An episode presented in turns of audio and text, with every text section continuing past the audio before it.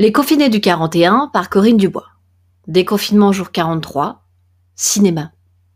Même personnage que dans Confinement jour 49, la lettre. Déconfinement jour 6 et 36, les parcs et le libraire. Ils s'étaient arrangés tous les deux pour quitter le travail plus tôt et se retrouver devant le 41 à 17h30. Depuis quelque temps, on annonçait la réouverture des salles obscures. Il n'allait pas manquer ça. Première séance de cinéma depuis le 13 mars pour elle.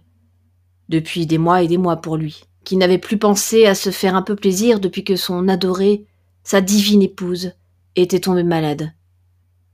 Il lui avait tenu la main jusqu'au bout, de son amour indéfectible et, quand elle était partie, il y avait à peine trois mois maintenant, il avait cru mourir avec elle.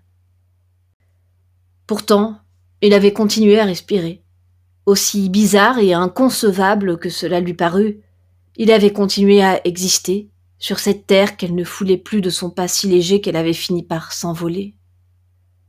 Mais était-ce vivre, qu'errer ainsi, les yeux ouverts mais comme tournés en dedans, réactivant à chaque soupir tous les souvenirs de leur vie à deux, toutes les promesses de toujours et de à jamais que la faux immonde de la grande faucheuse était venue trancher? Cependant, le destin parfois vous jette un sort, vous balance dans les jambes une rencontre, une lumière qui vous arrête, vous déstabilise, vous fait trébucher dans votre longue marche au désespoir, comme un chien dans un jeu de quilles. C'est bien ainsi que le 17 mai, il était tombé sur cette voisine, cette inconnue pour ainsi dire, qui lui avait rendu une parcelle, un tout petit morceau de son envie de vivre. Et lui en retour, malgré lui, sans y penser, sans le savoir même, lui avait rendu une toute petite partie de sa force, le courage de sortir et d'essayer de se reconstruire. Leurs deux douleurs s'étaient toisées, observées, jaugées, étonnés d'abord de ne pas s'effrayer mutuellement, de ne pas s'effaroucher plus que cela. Certes, elle sursautait encore, avait quelques mouvements brusques de défense s'il s'approchait trop ou parlait trop haut, et lui avait encore souvent un fond de larmes sous les paupières, une brisure au fond de sa voix. Ils étaient comme deux chiots blessés, fracassés par la vie, qui s'étaient tapis dans un coin à l'abri des regards et des jugements, pour ne pas trembler seuls, se blottir l'un contre l'autre, lécher leurs plaies encore purulentes, et éviter de justesse l'enlisement dans la solitude et le deuil. Elle se remettait difficilement d'un mariage monstrueux, noces infernales où les caresses étaient vite devenues coups de poing, où la violente jalousie de cet homme qu'elle avait tant aimé les avait expulsés, vomis loin de leur bulle de bonheur, lui en prison, elle à l'hôpital. Ainsi ces deux voisins, ces deux âmes torturées qui nourrissaient sans le savoir leur peine sous le même toit du même immeuble, s'étaient croisés par hasard, un dimanche où elle avait osé franchir le seuil de sa porte, luttant contre la phobie galopante de tous les autres, contre sa maladresse aussi à manier les béquilles. Il lui était littéralement rentré dedans tout songeur au retour du cimetière, le bouquet de fleurs sauvages qu'il avait oublié de poser sur la tombe chérie encore à la main. Depuis, ils avaient appris à se connaître, s'apprécier, devenant rapidement indispensables l'un à l'autre, chacun modulant sa souffrance à l'aune de la souffrance de l'autre. Elle s'était fait un devoir de lui rendre le sourire, de raviver avec lui la flamme de ses souvenirs pour en tirer le beau, l'éternel, gommer pour ainsi dire les mois d'agonie et de mort. Lui s'était fait un devoir de lui rendre la certitude que tous les hommes n'étaient pas des salauds, des bourreaux, qu'il y avait du bon aussi dans la jante masculine, et que lui, en tout cas, ne lui ferait jamais de mal.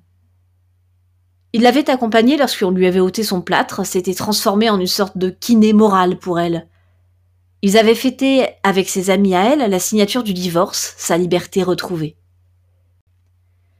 Elle avait trinqué avec ses amis à lui au souvenir de l'aimé disparu, quand le déconfinement avait enfin permis une cérémonie digne de ce nom, pour lui dire adieu pour de vrai, pleurer avec les autres, lui qui avait pleuré presque seul le jour de l'enterrement que l'ignoble confinement avait rendu plus insupportable encore.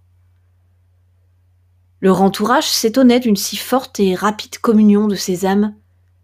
Les plus généreux se réjouissaient de revoir enfin naître le sourire sur leurs lèvres, les plus jaloux ou les plus conventionnels s'offusquaient qu'on pût sourire à nouveau si vite après un deuil, si vite après avoir été bousillé par son ex.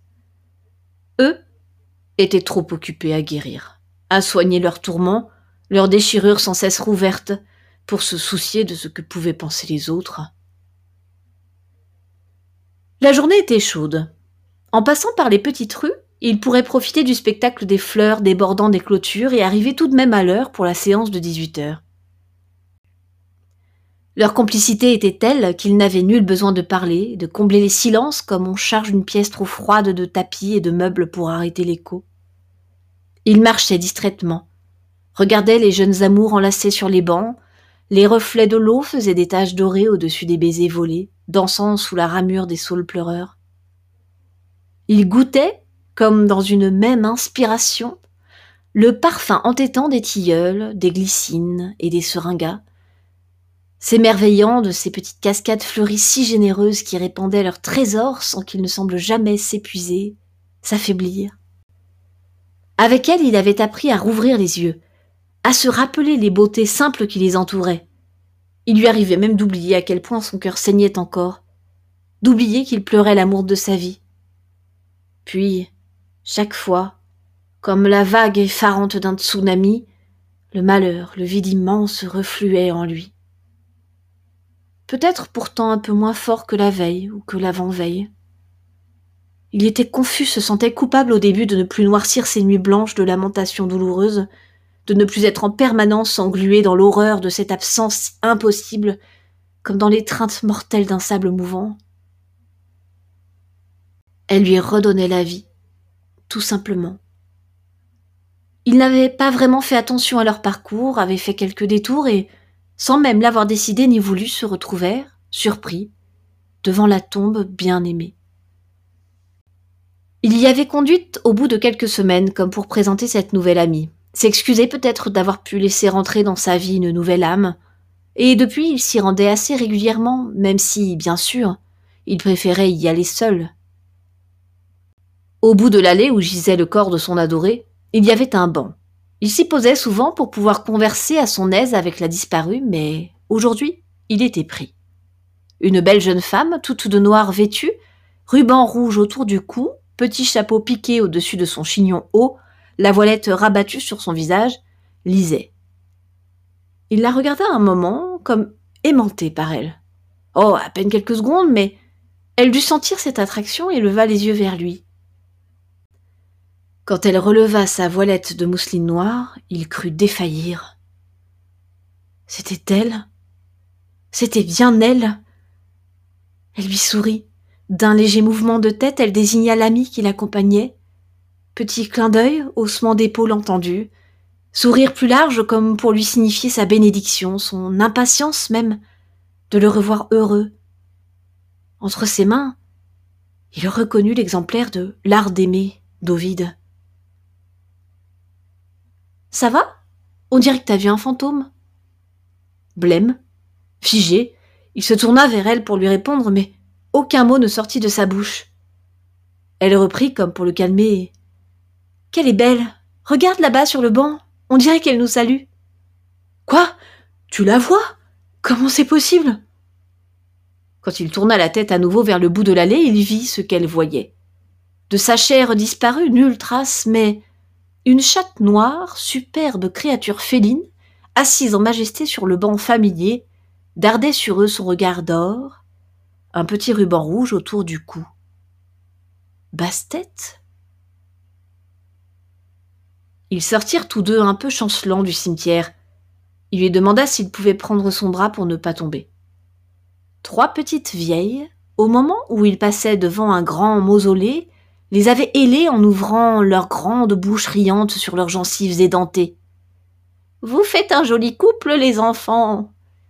Tous deux avaient rougi les yeux au sol. On n'est pas. Merci, mais on n'est pas. Pas quoi? Pas pressé d'être heureux, c'est ça? N'attendez pas d'être croulants comme nous.